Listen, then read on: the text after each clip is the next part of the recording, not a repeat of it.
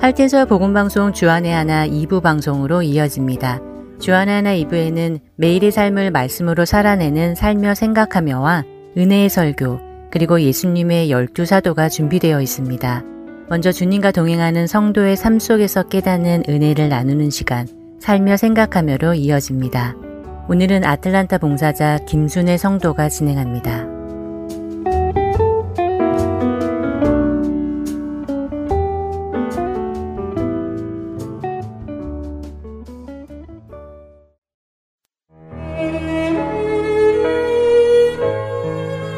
집이 너무 이쁘고 좋아요.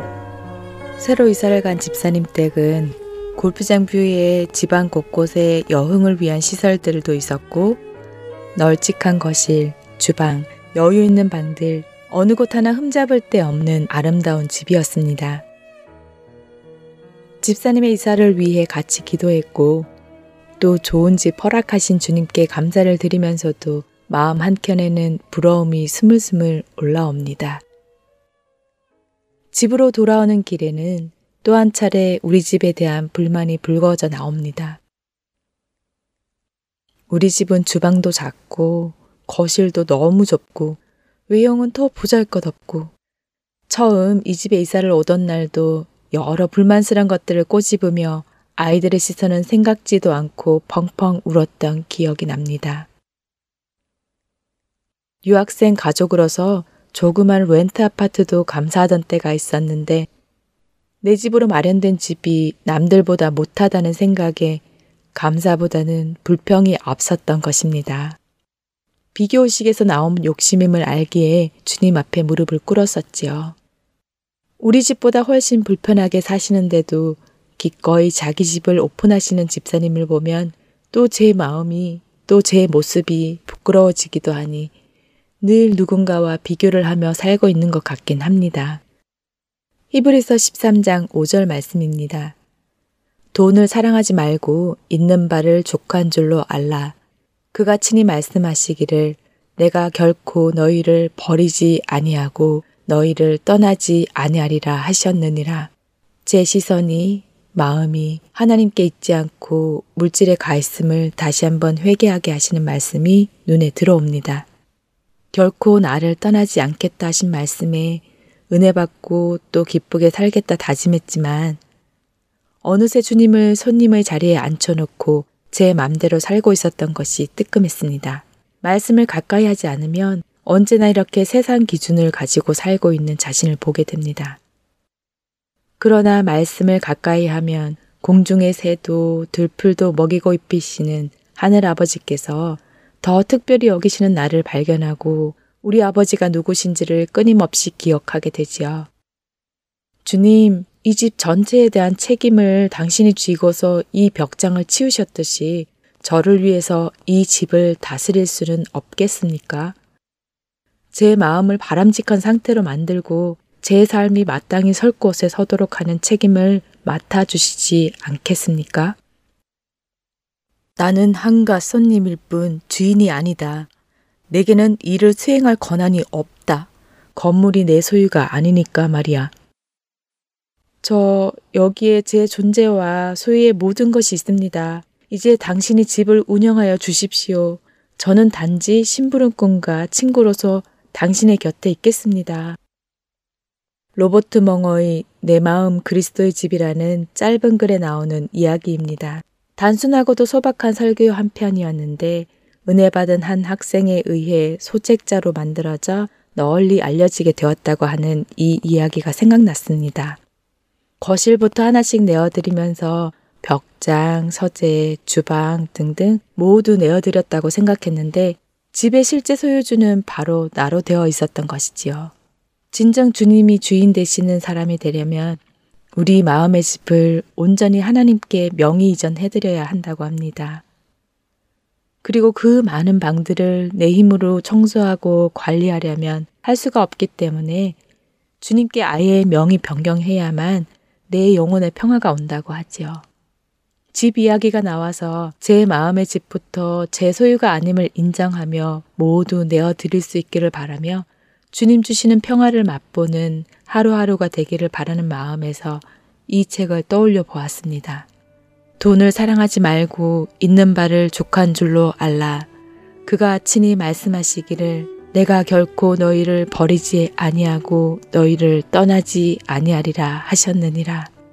오늘도 우리 집의 주인이 우리 아버지이시고 그 아버지께서 결코 우리를 버리지 않고 떠나지 않으며 함께 하신다는 것으로 감사하며 살아가는 저와 애청자분들이 되시기를 간절히 기도합니다.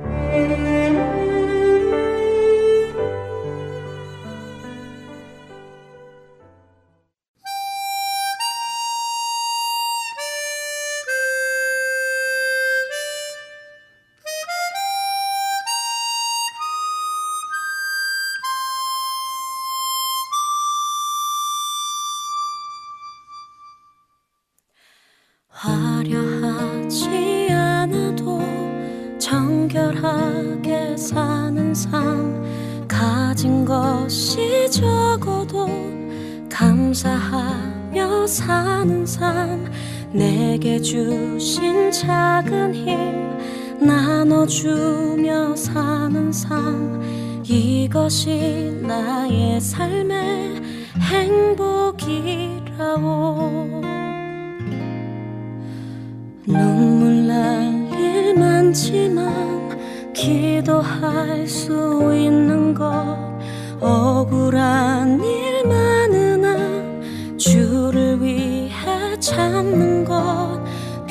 비록 짧은 작은 삶 주 뜻대로 사는 것. 이것이 나의 삶의 행복이라고. 이것이 행복 행복이라고. 세상은 알 수 없는 하나님 선물 이것이 행복 행복이라오.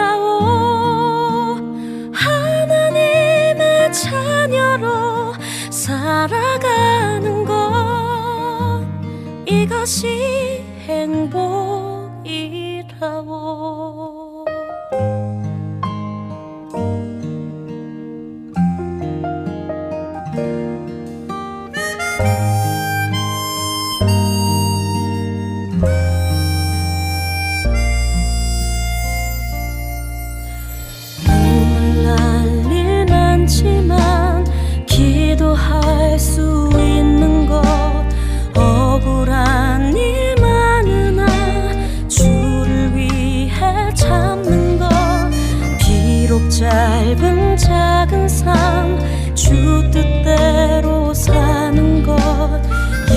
것이 나의 삶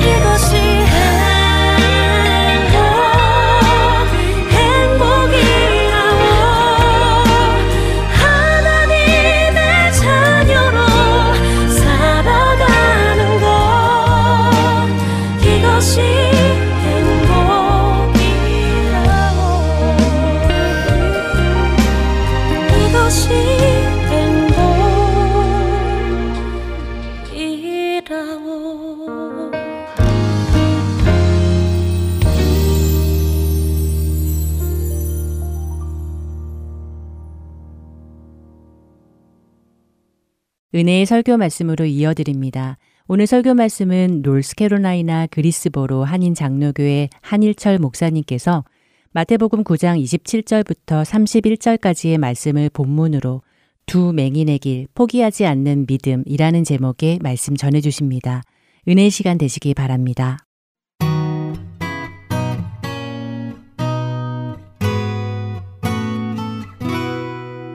이 세상에는 자신의 처지에 한탄하며 좌절하면서 사는 자들이 꽤 많습니다. 누구나 출생을 자신이 선택하지 못하죠. 태어나 보니 그 집에서 태어난 거죠. 태어나 보니 내 모습이 이런 것이죠.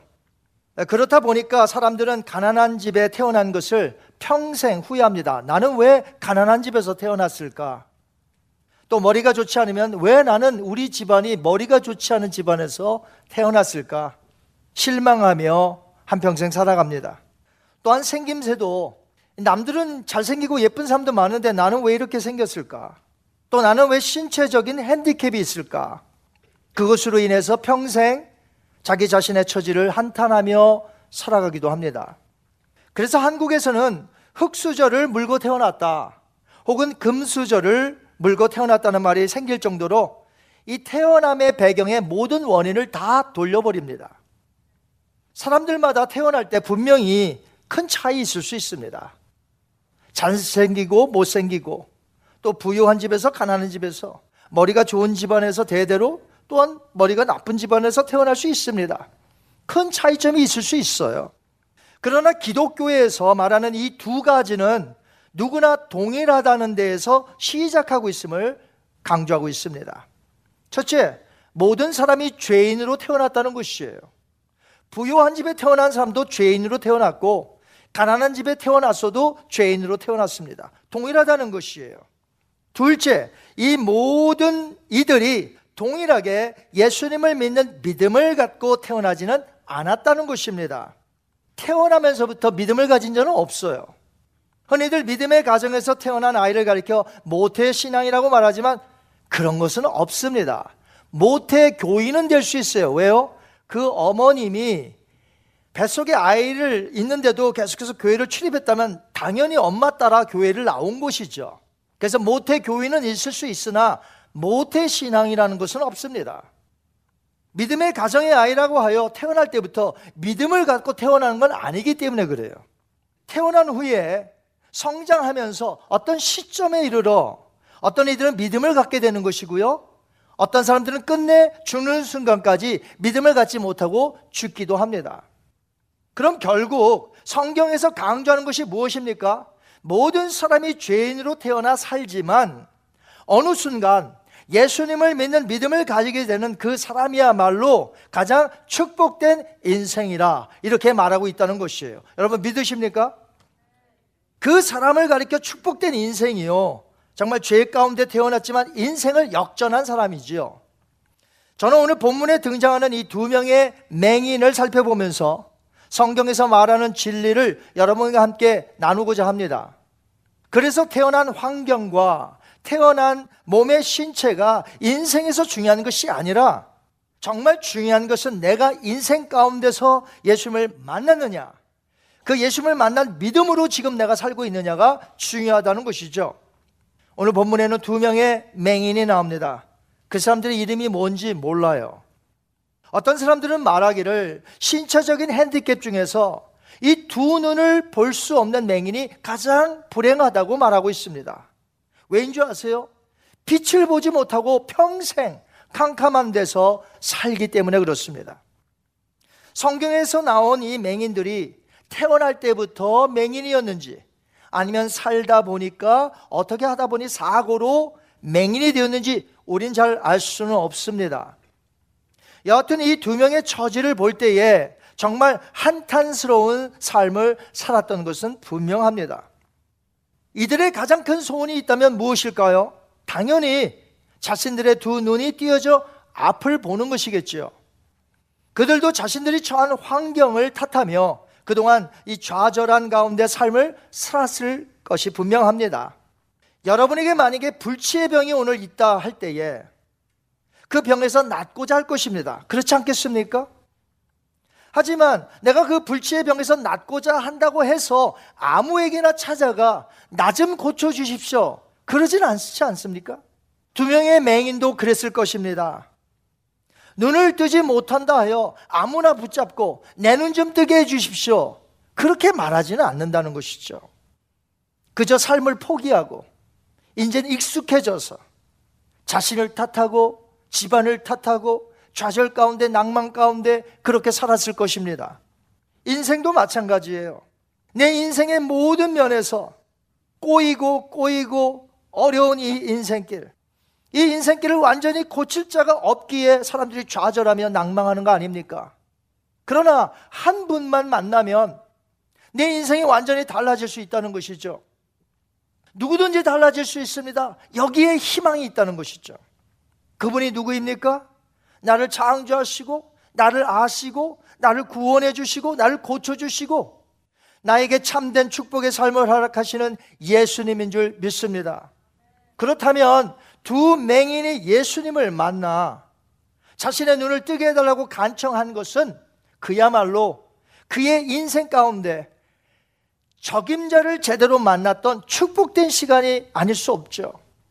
두 맹인이 아직 눈을 뜨지 못했을 때 예수님으로 인해 희망이 남아 있다는 것을 알았을 것입니다. 두 맹인에게 나타난 첫 번째 현상은요, 예수님에 대한 소문이었는데 그 소문으로 인하여서 그들의 그 가슴이 뛰기 시작했다는 것이죠. 나사렛 예수 그리스도가 바로 많은 불치의 병자들을 고쳤다. 이 소식을 전해 들었을 때 그들의 가슴엔 심장이 뛰기 시작했다는 것이죠. 여러분에게 한번 질문해 보겠습니다.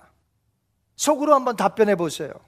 예수님으로 인해 여러분의 가슴이 뛴 적은 언제입니까? 까마득하게 오래된 일입니까?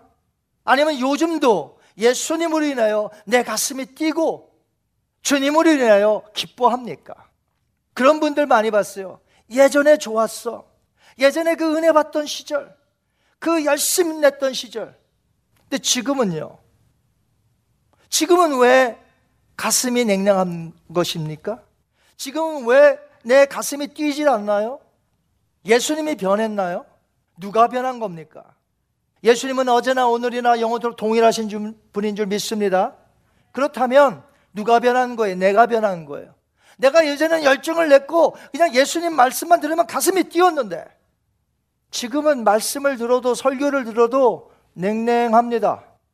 웬만큼 해서 움직이질 않아요. 감명을 못 받아. 내 가슴은 왜 이렇게 식어졌을까요? 예수님 변하지 않으셨는데 두 맹인은 아직 예수님을 직접 만난 적도 없습니다. 자신의 눈이 띄어지지도 않았습니다. 그런데 그 소식만으로도 절망과 좌절로 뭉쳐진 가슴이 갑자기 생기 있게 뛰기 시작했다는 것이. 두 사람은 비록 맹인이었지만 유대인이었습니다. 그러므로 그들에게는 개인적인 소망은 눈을 뜨는 것이지만 민족적인 소망이 있었어요. 메시아가 오시면 우리를 이 압제 속에서 건져 주실 것이다. 유대인이었기 때문에 비록 맹인이었지만 개인적인 소망, 국가적인 소망이 있었어요. 근데 이 두 가지가 전부 해결받을 수 있는 소식을 전해 들은 것입니다. 누구예요? 예수님께서 각종 불치의 병든 자들을 고쳐 주신다는 소식이었습니다. 물론 그때에 이미 여러 맹인들이 고침 받았는지 우리는 알 수가 없습니다. 왜냐하면 오늘 본문 말씀 9장에서부터 처음 나와요. 맹인이 고침 받은 게. 그런데 마태복음 9장 이후로 여러 명의 맹인들이 고침 받은 사건이 나와요. 그러니까 이 맹인 전에 맹인이 고침을 받았는지 아니면 맹인 이 맹인들 후에 고침 받는지 우리는 잘 알 수는 없어요. 여하튼 메시아가 오시면 다음과 같은 일이 일어날 것이라고 예언되어 있기 때문에 두 맹인은 예수님을 철석같이 메시아로 기대할 수밖에 없었습니다. 이사에서 35장 5절에 뭐라고 예언됐는지 한번 볼까요? 같이 읽습니다. 시작. 하나님이 오사 너희를 구하시리라 하라. 그때에 맹인의 눈이 밝을 것이며 못 듣는 사람들의 귀가 열릴 것이며 그때에 저는 자는 사슴같이 뛸 것이며 말 못하는 자의 혀는 노래하리니 아멘. 자 메시아가 오시면 이루어질 강력한 사인이 무엇입니까? 바로 맹인의 눈이 띄어지게 될 것이다. 왜냐하면 창세 이후로 맹인의 눈이 띄어졌다고 하는 소식이 전해진 적 없어요. 그런데 예수님이 오셔서 성경에 예언된 귀머거리가 듣게 되고 안진뱅이들이 일어나 뛰게 된다는 소식을 접하게 되었으니 개인적으로 그리고 민족적으로 그들에게 새로운 희망이 생긴 거예요. 아, 예수님이면 고칠 수 있다. 예수님은 메시아다. 이런 마음이 든 것이죠. 그 예수님이 마침 자기들이 살고 있는 곳에 오신 것입니다. 가슴이 벅찬 희망이 실제로 이루어질 수 있는 것이죠. 그들이 그 기회를 놓칠 리 있겠습니까? 그래서 27절 한번 보실까요? 한번 같이 있습니다. 두 맹인이 따라오며 소리 질러 이르되 다윗의 자손이여 우리를 불쌍히 여기소서 하더니 아멘. 그들이 예수님을 다윗의 자손이라고 불렀던 것은 예수님을 메시아로 믿었다는 거예요. 안 그랬으면 그저 예수여 나를 고쳐 주소서. 예수여 우리를 불쌍히 여기소서 말했을 텐데 예수님의 이름이 있는데도 불구하고 예수님 이야기를 안 했습니다. 다윗의 자손이여 우리를 불쌍히 여기소서. 유대인들 사이에서는 이스라엘을 외압에서 해방시키고 다윗 왕국을 회복할 다윗의 후손이 온다고 믿었습니다. 그래서 예수님을 향해 다윗의 자손이라고 불렀던 것이에요.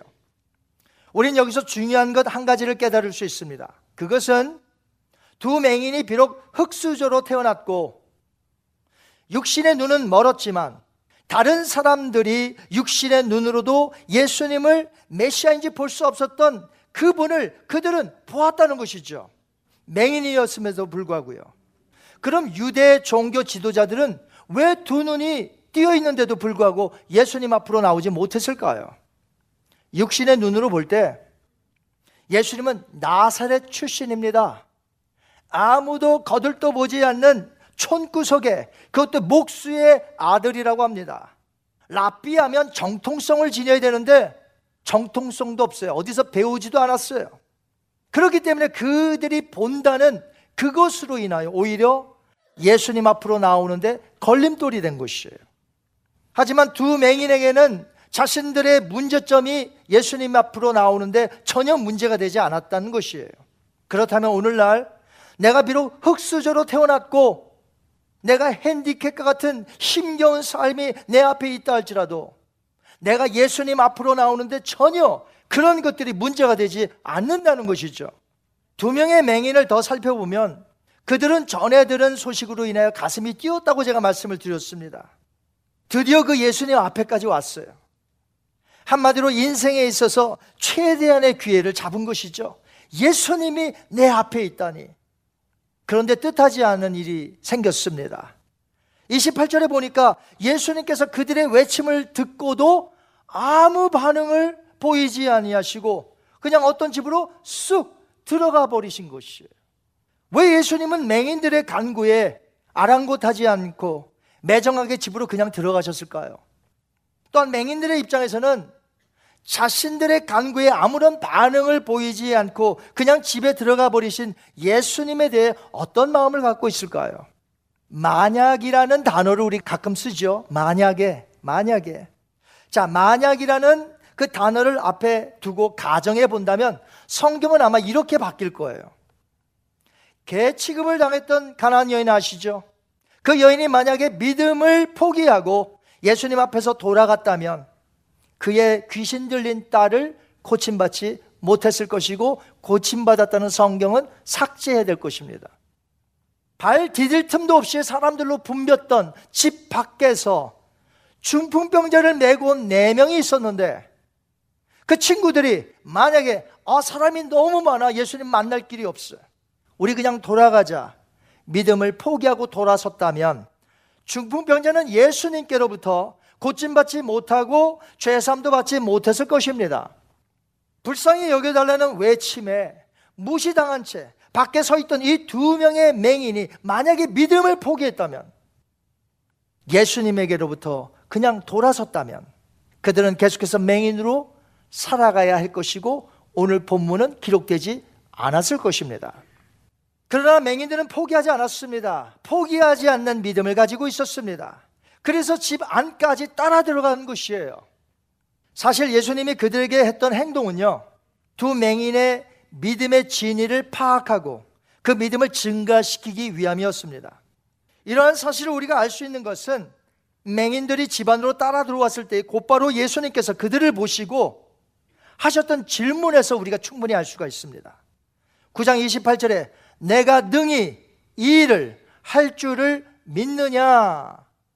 뭐라고 했습니까? 내가 능히 이 일을 할 줄을 믿느냐? 최종적으로 맹인들의 믿음을 확인하는 질문이셨습니다. 모든 이적, 특별히 치유의 이적이 있기 전에 예수님께서 항상 이처럼 믿음을 요구하셨습니다. 너가 믿느냐? 여러분 예수님 믿으십니까?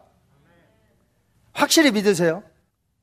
이미 말씀을 드린 대로 그때까지 장세 이후로 맹인이 눈 뜬 적이 없었죠.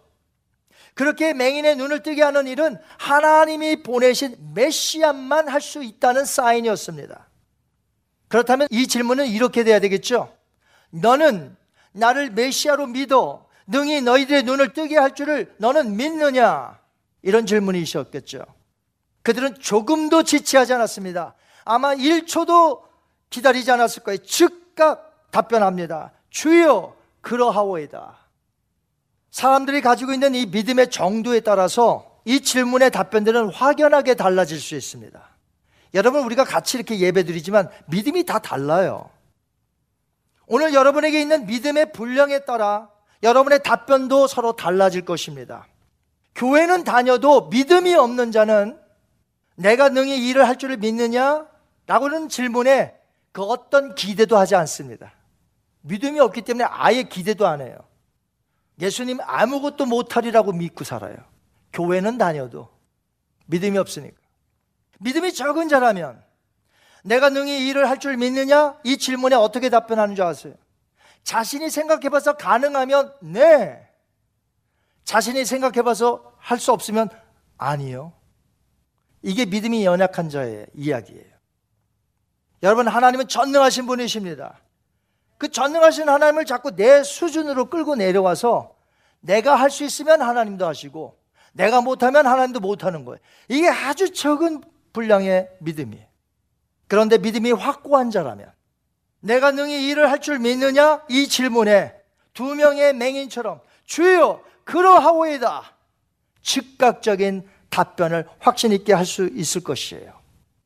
여러분은 오늘 어떤 믿음을 갖고 계시나요? 여기 계신 분들 믿음이 다 다릅니다. 믿음이 없으신가요? 믿음이 조금 갖고 계신가요? 아니면 믿음에 확신이 있어서 지체하지 않고 주여 그러하오이다. 이렇게 고백하실 수 있나요?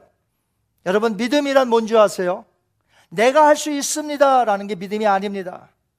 나는 못하지만 하나님은 하실 수 있습니다 라는 게 믿음이에요. 믿으세요? 마태복음을 기록한 마태는 우리의 삶에 기적이 일어나지 않는 이유가 하나님께서 일하지 않기 때문이 아니라 우리의 믿음이 연약하기 때문에 기적이 일어나지 않는다고 말하고 있는 것이에요, 지금. 우리는 못하지만 하나님은 하십니다. 한번 따라 하십니다. 우리는 못하지만 하나님은 하십니다. 아멘.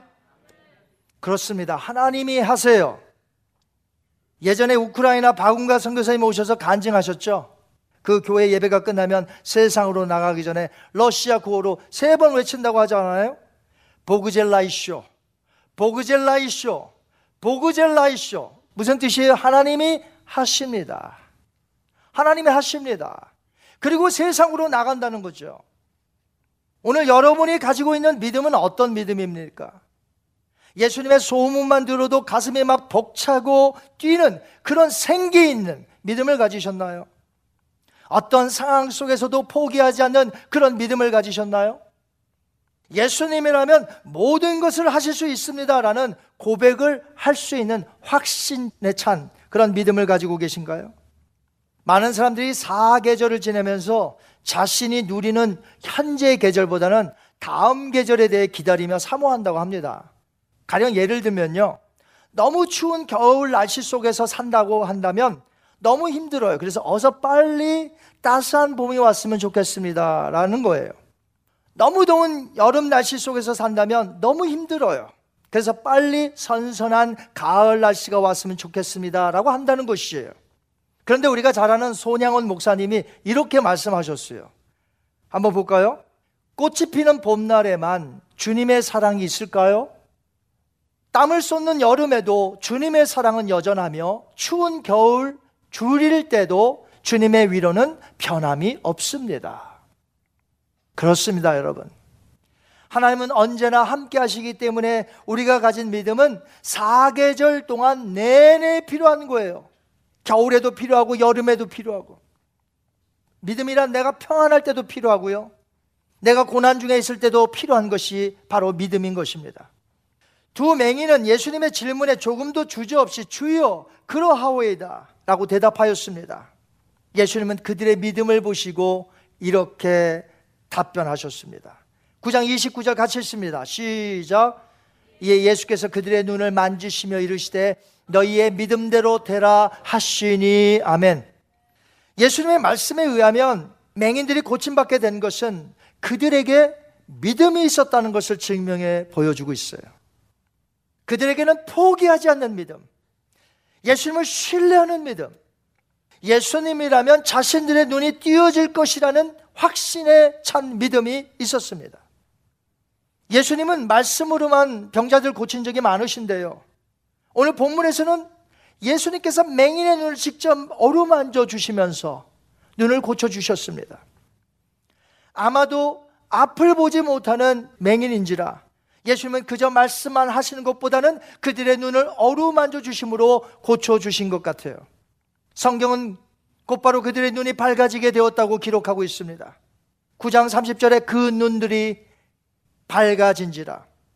즉시 이적이 나타났습니다. 이 단어는 스스로 눈이 밝아진 것이 아닙니다. 외부의 어떤 힘에 의해서 밝아졌음을 보여주는 단어입니다. 그렇습니다. 현 세대에서는 불가능한 일이 외부에서 주어지는 힘에 의해요. 강해지며 가능해져서 이적이 나타난다는 것이죠.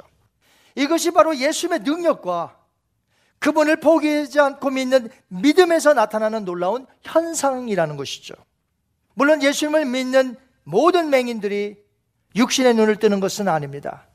지금도 맹인 학교들이 있을 거예요. 각 나라마다. 예수님을 믿는 자들이 얼마나 많겠습니까? 그러나 그들이 예수님을 믿는다고 해서 그 감겨진 눈이 띄어지고 맹인의 눈이 띄어지진 않아요. 예수님을 믿는 모든 병자가 다 고침받는 것도 아니에요. 어떤 자들은 고침을 받지만 어떤 자들은 고침받지 못하고 있습니다. 하나님은 때론 고치는 것보다 그런 것보다 더 위대하신 것을 계획하시고 그 사람의 길을 인도하고 계십니다. 빌 어윈이라는 사람이 있습니다. Appalachian Trail을 전부 걸은 사람으로 유명합니다.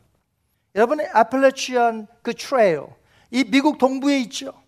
북동 남서 방향으로 뻗어 있는 2181마일.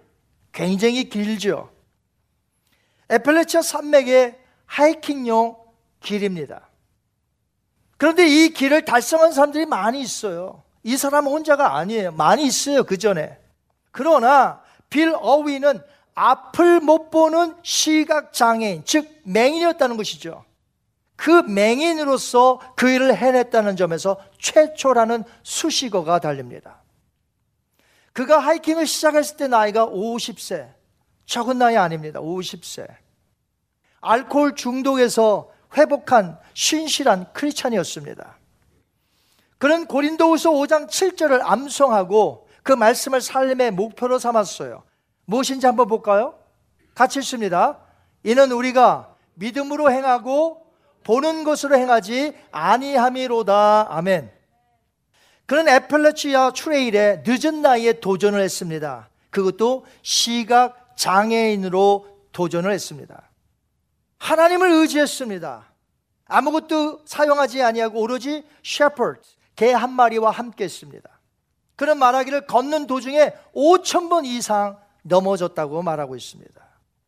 하지만 끝까지 그 길을 걸어서 그는 최초로 시각 장애인으로 그 일을 해냈습니다. 보는 것으로 하지 않고 믿음으로 걷는 여정을 해냈습니다. 그는 그 일로 하나님께 무한한 영광을 돌렸습니다. 그 기사를 보는 사람마다 많은 사람들이 하나님께 영광을 돌리며 복음에 간접적으로 복음을 전하는 자가 된 것이죠. 우리도 마찬가지입니다. 아팔레치아 길은 아니지만 우리는 어떤 면에서 그 길보다 더 험악한 길을 인생길을 걷고 있습니다. 여러분 인생길이 얼마나 힘듭니까? 얼마나 힘들면 그렇게 자살한 사람이 많겠어요. 얼마나 힘들면 사실 아팔레치안 길이 대수겠습니까?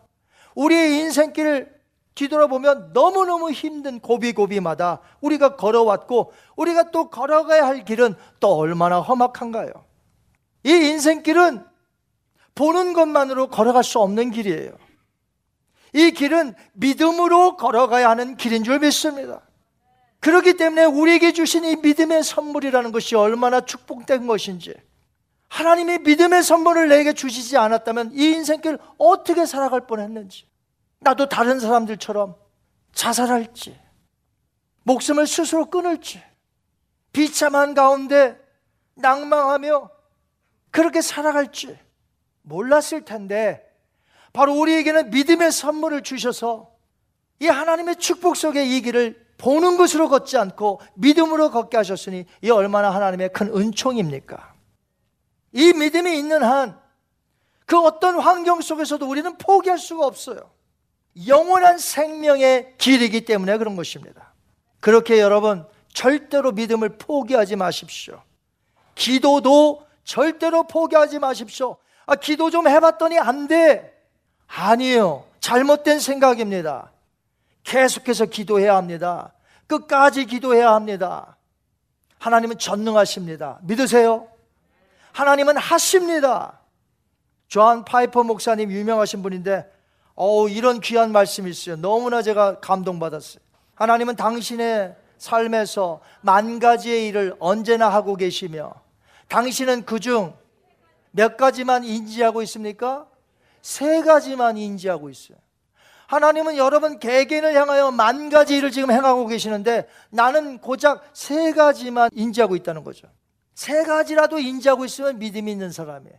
어떤 사람은 교회는 출입하는데 아무것도 몰라. 하나님의 임재 몰라. 하나도 모르는 거, 하나도 몰라. 세 개라도 안다면 다행인 것이. 그러나 우리가 큰 믿음이 있다면 세 가지가 아니라 하나님의 계획, 하나님의 섭리, 하나님의 뜻, 우린 몰라도 하나님이 만 가지를 나를 위해, 가정을 위해, 우리 교회를 위해 지금 역사하고 있는 것을 믿을 수 있다는 것이에요. 믿음만 있다면 여러분 믿으세요? 확고한 믿음이 필요해요. 하나님께서 만 가지 일을 하신대요. 얼마든지 하실 수 있죠. 이만 가지라고 왜 못 하시겠어요? 우리 하나님이. 하나님께서 지금 여러분의 믿음이 어느 정도인지 살피십니다. 지금이 아닌 나중에 가질 나의 믿음을 묻지 않으세요. 하나님은 거기에 관심 없으세요. 지금 나의 믿음, 현재 나의 믿음의 현 주소를 묻고 계십니다. 내가 능히 이 일을 할 줄을 믿느냐? 뭐라고 답변하시겠어요? 지금 물어보십니다. 지금 물어보십니다, 여러분. 두 맹인처럼 포기하지 않는 믿음과 확신에 찬 믿음의 고백으로 문제 해결을 받았듯이 여러분도 포기하지 않는 믿음, 확신에 찬 믿음, 가슴이 뛰는 그러한 열정이 있는 믿음, 그 믿음으로 주님을 온전히 신뢰하게 되시기를 주님의 이름으로 축원합니다.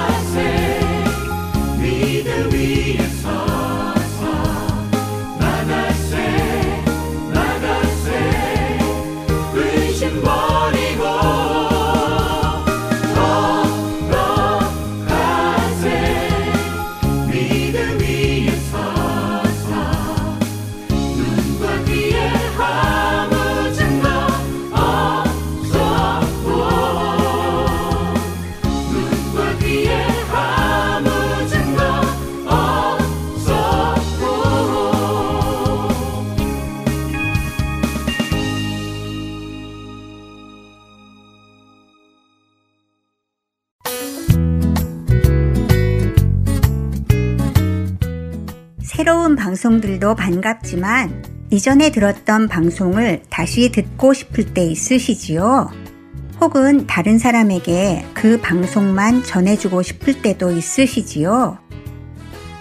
저희 할트앤 서울 복음방송에서는 그 방송만 모아서 따로 mp3 cd로 제작해 놓았습니다. 방송 모음 mp3 cd가 필요하신 분은 사무실로 연락 주시기 바랍니다. 사무실 전화번호 602-866-8999나 카톡으로 문의 주시기 바랍니다. 감사합니다.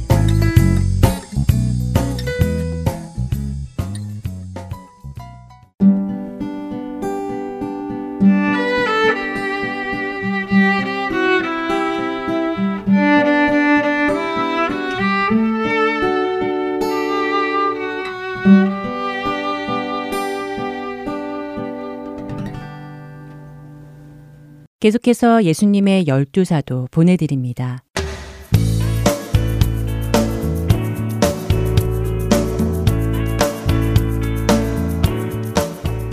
할텐서울 복음방송 청취자 여러분 안녕하세요. 예수님의 열두 사도의 김영일 목사입니다. 오늘은 다섯 번째 시간으로 사도 빌립에 대해서 함께 배우도록 하겠습니다. 빌립이란 이름은 말을 사랑하는 자라는 뜻으로요. 당시 아주 흔한 이름이었습니다. 그 당시에 유명했던 알렉산더 대왕의 아버지 이름이 빌립이었습니다. 그래서 많은 사람들이 대왕의 아버지의 이름을 따라서 자식의 이름도 빌립이라고 지었습니다. 사도 빌립의 아버지가 아들의 이름을 유대식 이름이 아닌 헬라식 이름인 빌립으로 지은 것으로 보아 이 가문이 전통적인 유대인 가문은 아니었던 것으로 보입니다. 성경에서 빌립이라는 또 다른 인물이 등장하는데요. 사도행전에서 에디오피아 내시에게 복음을 전한 빌립 지사님입니다. 사도행전의 빌립은 열두 제자의 빌립이 아니라 예루살렘 교회 일곱 지사님 가운데 한 사람인 바로 빌립 지사님입니다. 그리고 어떤 분은 요한이 요한복음을 쓴 것처럼 빌립이 빌립보서를 쓴 것이 아니냐라고 생각하실 수 있는데 빌립보서는 사도 바울이 빌립보 교회에 보낸 서신입니다. 성경은 빌립의 삶에서 중요한 두 가지 사건을 기록하고 있습니다. 이 사건들을 함께 살펴보면서 주님께서 주시는 영적 교훈을 함께 받도록 하겠습니다. 첫 번째는 우리는 와 보라고 전도할 수 있습니다. 예수님의 부르심을 받은 빌립은요, 즉시 자신의 친구인 나다나엘에게 찾아갑니다. 요한복음 1장 45절입니다. 빌립이 나다나엘을 찾아 이르되 모세가 율법에 기록하였고 여러 선지자가 기록한 그 일을 우리가 만났으니 요셉의 아들 나사렛 예수니라. 빌립은 나다나엘에게 찾아가서 모세가 율법에서 기록하였고 여러 선지자들이 기록한 그 메시아를 내가 드디어 만났다라고 전하고 있습니다. 율법과 서신서에 기록된 메시아라는 말이 왜 중요하냐면 이것이 구약 성경인 창세기에서부터 말라기까지 계속해서 언급되었고 약속된 그 메시아가 드디어 이 땅에 오셔서 예언이 성취되었다라는 뜻을 가지고 있습니다. 후에 예수님은 변화산에서 모세와 엘리야를 만나시죠. 모세는 율법의 기록자이고 엘리야는 선지자들의 대표입니다. 그래서 예수님께서 모세와 엘리야와 함께 계셨다라는 것은 유대인들에게 예수님이 메시아이심을 증명하는 장면이기도 했습니다. 지금 빌립은 나다나엘에게 구약에 약속된 그 메시아를 내가 드디어 만났다. 그분은 요셉의 아들 나사렛 예수시다라고 전한 것입니다. 그런데 나다나엘의 반응이 빌립의 기대와는 달리 부정적이었습니다. 요한복음 1장 46절 상반절인데요. 나다나엘이 이르되 나사렛에서 무슨 선한 것이 날 수 있느냐?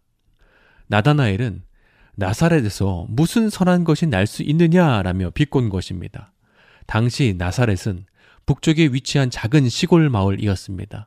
사람들이 나사렛을 들으면요. 어, 그 동네가 어디 있어? 라고 할 정도로 대부분의 사람들이 잘 모르는 그런 시골이었습니다. 그런 시골에서 메시아가 나오셨다고 하니 나다나엘은 이해가 되지 않았습니다. 아마도 나다나엘의 뜻은 이랬던 것 같습니다. 야, 말도 안 되는 소리 하지 마. 예루살렘의 예수라고 하면 내가 믿겠어. 무슨 나사렛에서 메시아가 나왔다는 거야. 그걸 믿는 너도 참 순진하다. 정말 그 사람이 메시아처럼 보였어? 그러나 빌립은 나다나엘의 부정적이고 냉소적인 반응에 낙심하지 않고 또는 논쟁하지도 않고요. 정말 심플하게 말합니다. 요한복음 1장 46절 하반절인데요. 빌립이 이르되 와서 보라 하니라. 만약 나다나엘의 부정적인 답변 때문에 빌립이 포기했다면 나다나엘은 예수님을 만나지 못했을 것입니다. 그리고 나다나엘은 열두 제자가 되지도 못했을 것입니다. 그러나 무슨 선한 것이 나올 수 있겠느냐라는 냉소적인 반응에 빌립은 포기하지 않고 와 보라고 그를 초대한 것입니다. 나다나엘, 너도 와서 보면 생각이 달라질 거야. 나도 가서 보고 경험해 보니까 달라졌어. 너도 와서 보면 진리를 발견할 거야. 라고 초대하였습니다. 어떤 분들은 전도를 할 때에 많은 성경 지식이 있어야 가능하다라고 생각하는 경우가 있습니다. 그래서, 아, 저는 아직 전도하지 못합니다. 라고 말합니다. 물론 성경 지식이 있으면 도움이 됩니다. 그러나 전도는 성경 지식으로 하는 논쟁이나 싸움이 아닙니다. 내가 성경 지식으로 따박따박 정답을 말해서 상대방을 꼼짝 못하게 더 이상 아무 말 하지 못하게 굴복시키고 이기는 것이 전도가 아닙니다. 전도는요, 토론이나 논쟁이 아니라 초청입니다. 우리는 우리의 사랑하는 가족들, 친구들, 지인들에게 심지어 무슨 선한 것이 날 수 있느냐라며 냉소적으로 반응하는 사람들에게도요, 이렇게 말할 수 있습니다. 와, 보세요. 제가 20대 때는요, 머리에 숱이 참 많았습니다. 아, 그런데 이제 40대 중반으로 되어 가니까요, 점점 머리가 빠지기 시작을 하는 거예요. 정수리 쪽에 머리가 빠지기 시작을 했습니다. 그런데 한 집사님께서 탈모약을 사용하신 뒤에 머리카락이 났다라는 말을 듣게 되었습니다. 그래서 제가 꾸준히 한 6개월 정도 사용하니까 어, 정수리 부분이 까맣게 채워졌습니다. 그리고 이틀 전에 애틀란타에 살고 있는 친구 목사에게 연락이 왔습니다. 야, 너 탈모약 한번 써봤어? 아마 저와 같은 그런 상황이었던 것 같아요. 그래서 제가 말을 했죠. 아, 사람마다 좀 효과도 다르고 때로 부작용이 있는 사람도 있기는 한데 나 같은 경우에는 사용하기 전에 머리카락 좀 빈 곳이 있었는데 약을 사용한 뒤에는 정수리의 빈 곳도 메꿔지고 머리카락에 힘이 생겼어 라고 얘기를 했어요. 그래서 이 친구가 은혜를 받은 거예요. 멀리 살고 있는 친구였기 때문에 제가 설명을 쭉 했지만 만약에 가까이 살고 있는 친구였다면 저는 딱 두 마디만 했을 것 같습니다. 와서 보라. 더 이상 무슨 말이 필요하겠습니까? 와서 보라. 이거면 끝나는 거죠. 전도는요. 좋은 것을 발견한 자들이 기쁜 마음으로 사람들에게 그 소식을 전하는 것입니다. 와서 보세요. 와서 보시면 생각이 달라지실 거예요. 와서 보시면 당신을 사랑하시는 그 예수 그리스도를 발견할 것입니다. 와 보세요. 너무나 좋습니다. 빌립은 우리에게 전도에 필요한 두 마디를 가르쳐 줍니다. 와서 보라. 냉소적인 반응에도 포기하지 않고 초청한 빌립처럼요. 우리의 주변 지인들에게 예수님께로 초청할 수 있는 저와 우리 모두가 되기를 소망합니다. 두 번째는요. 하나님을 기대하며 믿음으로 사는 제자가 되자라는 것입니다. 요한복음 6장을 보면 예수님의 말씀을 듣기 위해서 몰려든 사람들이 남자만 5천 명이었습니다. 그래서 여성들과 어린 아이들까지 포함하면 만 명이 넘는 군중이 모인 것입니다. 예수님께서는 영적 양식인 하나님의 말씀을 전하셨을 뿐만 아니라 모인 무리들이 먹을 육의 양식에도 관심이 있으셨습니다. 그래서 예수님께서 물으셨어요. 요한복음 6장 5절 6절입니다. 예수께서 눈을 들어 큰 무리가 자기에게로 오는 것을 보시고 빌립에게 이르시되 우리가 어디서 떡을 사서 이 사람들을 먹이겠느냐 하시니 이렇게 말씀하심은 친히 어떻게 하실지를 아시고 빌립을 시험하고자 하심이라. 예수님께서 빌립을 시험하시기 위해서 빌립에게 야, 이 무리들을 어떻게 먹일 수 있겠느냐라고 물어보셨습니다. 시험하신다라는 것은요. 예수님께서 빌립이 어떻게 반응할지 모르셨기 때문에 궁금하셨기 때문에 테스트하셨다라는 뜻이 아닙니다. 예수님께서는 모든 것을 아시는 전지하시는 분이시죠.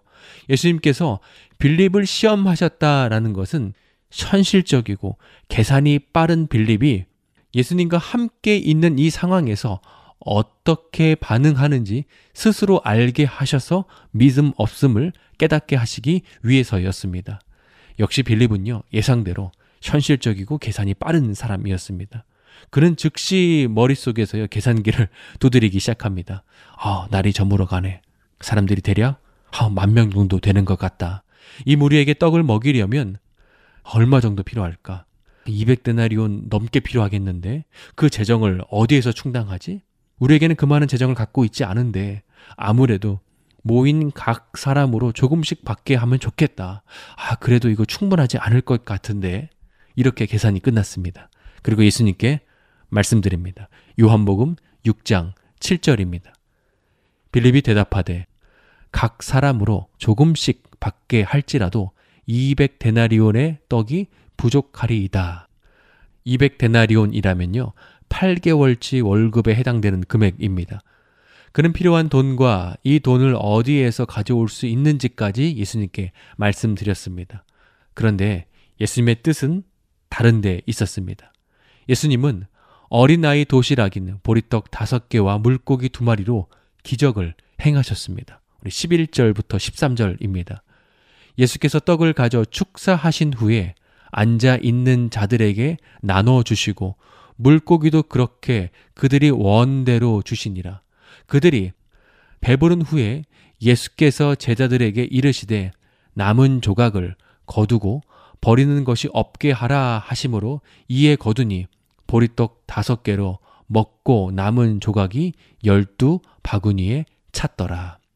예수님께서는요, 기적을 베푸셔서 무리가 원하는 대로 먹게 하셨고, 배불리 먹은 후에 남은 양이 열두 바구니에 가득 찼습니다. 빌립은 주님이 물로 포도주를 만드실 때도 그곳에 있었습니다.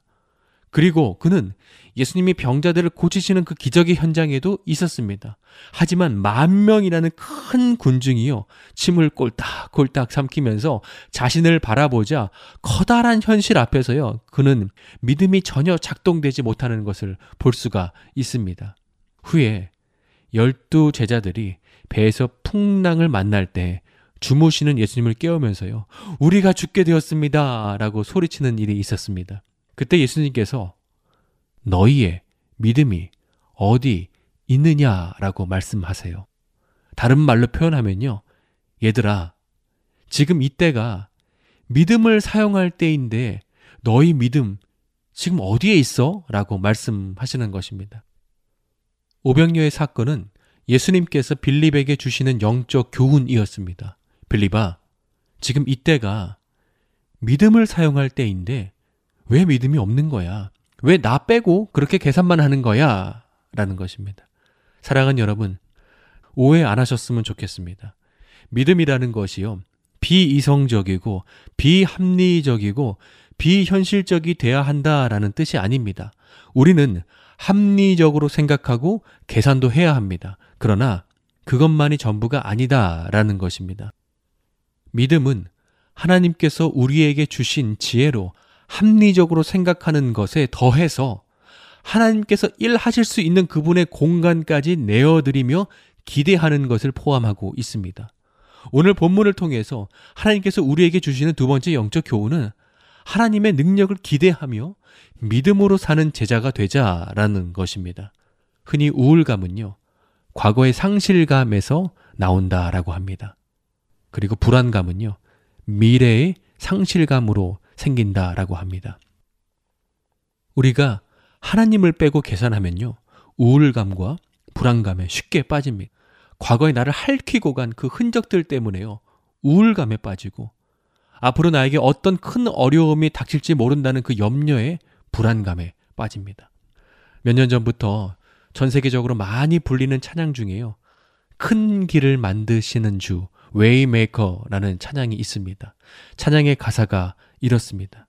주 여기 운행하시니 나 경배해 주 경배해. 주 여기 역사하시네. 나 경배해 주 경배해. 우리 맘 만지시는 주 나 경배해 주 경배해. 우리 맘 고치시는 주 나 경배해 주 경배해. 우리 삶 변화시키네. 나 경배해 주 경배해. 우리 맘 고쳐 주시니 나 경배해 주 경배해. 큰 길을 만드시는 주 큰 기적을 행하시는 주 그는 나의 하나님. 약속을 지키시는 주 어둠 속에 빛이 되시는 그는 나의 하나님. 비록 내게 보이지 않아도 비록 내게 느껴지지 않아도 일하시네 일하시네 주님. 주는 결코 멈추지 않네 사랑하는 여러분 우리 하나님은요 우리 삶에 역사하시는 분이십니다 길을 만드시고요 기적을 행하시고 약속을 지키시고 어둠 속에 빛이 되시고 우리 마음을 만지시고 치유하시고 삶을 변화시켜 주시는 분이십니다.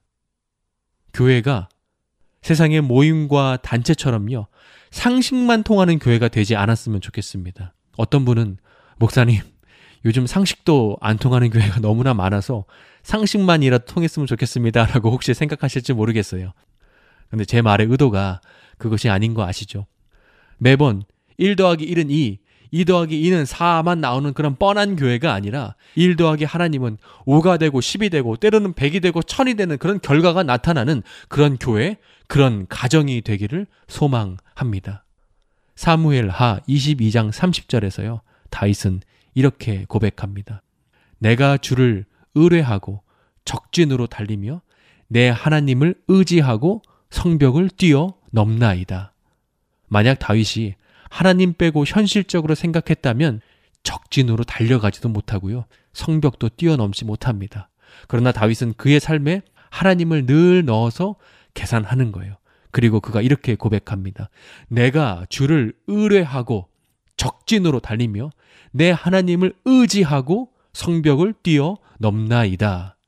사랑한 여러분, 우리의 인생을 붙드시고 인도하시는 하나님을 넣고 다시 생각해 보면요. 그때부터 우리에게 있는 우울과 절망이 벅찬 기대와 소망으로 바뀝니다. 전능하신 하나님을 기대하며 믿음으로 살아갈 수 있는 저와 우리 모두가 되기를 소망합니다. 결론을 맺겠습니다. 전승에 의하면 빌립은 오늘날의 터키에 있는 라오디게아, 골로세, 히에로폴리스의 중심으로요 선교 사역을 했고 그의 전도를 받은 제자들이 프랑스에 가서 전도를 했다라고 합니다. 그는 터키에서 순교할 때 체포되어 돌에 맞아 순교했습니다. 죽기 전에 그는 이런 부탁을 했다라고 합니다. 내가 어떻게 예수님처럼 같은 대접을 받을 수 있겠습니까? 내 시체를 예수님처럼 세마포 수위를 입히지 말고 그저 갈대 멍석에 둘둘 말아 묻어 주십시오. 그리고 그는 끝까지 믿음을 지키며 순교했습니다. 합리적이고 이성적이고 계산적이었던 빌립. 그러나 그는 오병여의 사건을 통해서 하나님을 기대하며 믿음으로 살아야 한다라는 예수님의 가르침대로 빌립은 마지막 순간까지 예수 그리스도를 바라보며 믿음으로 삽니다. 사도 빌립처럼 2022년 새해에는요. 믿음으로 살고 우리의 가족, 지인들에게 와 보세요 라고 초청할 수 있는 저와 우리 모두가 되기를 소망합니다. 예수님의 열두 사도 오늘 시간을 마치겠습니다. 다음 주에 뵙겠습니다.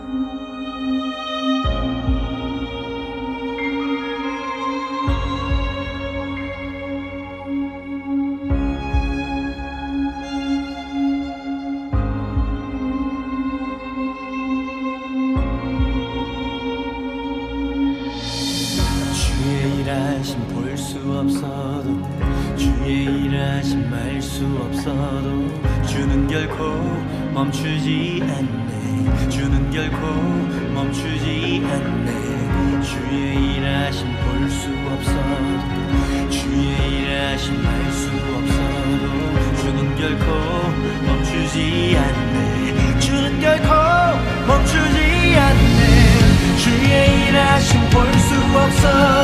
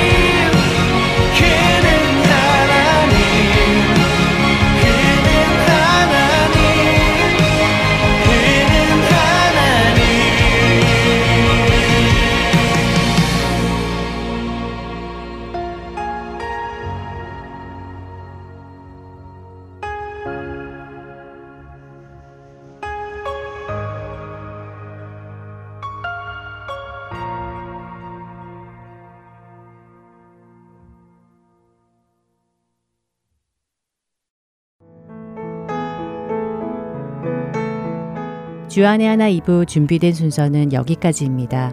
계속해서 주안의 하나 3부로 이어집니다. 주님의 말씀을 더 알아가는 시간 되시기 소망합니다. 저는 다음 시간에 뵙겠습니다. 안녕히 계세요.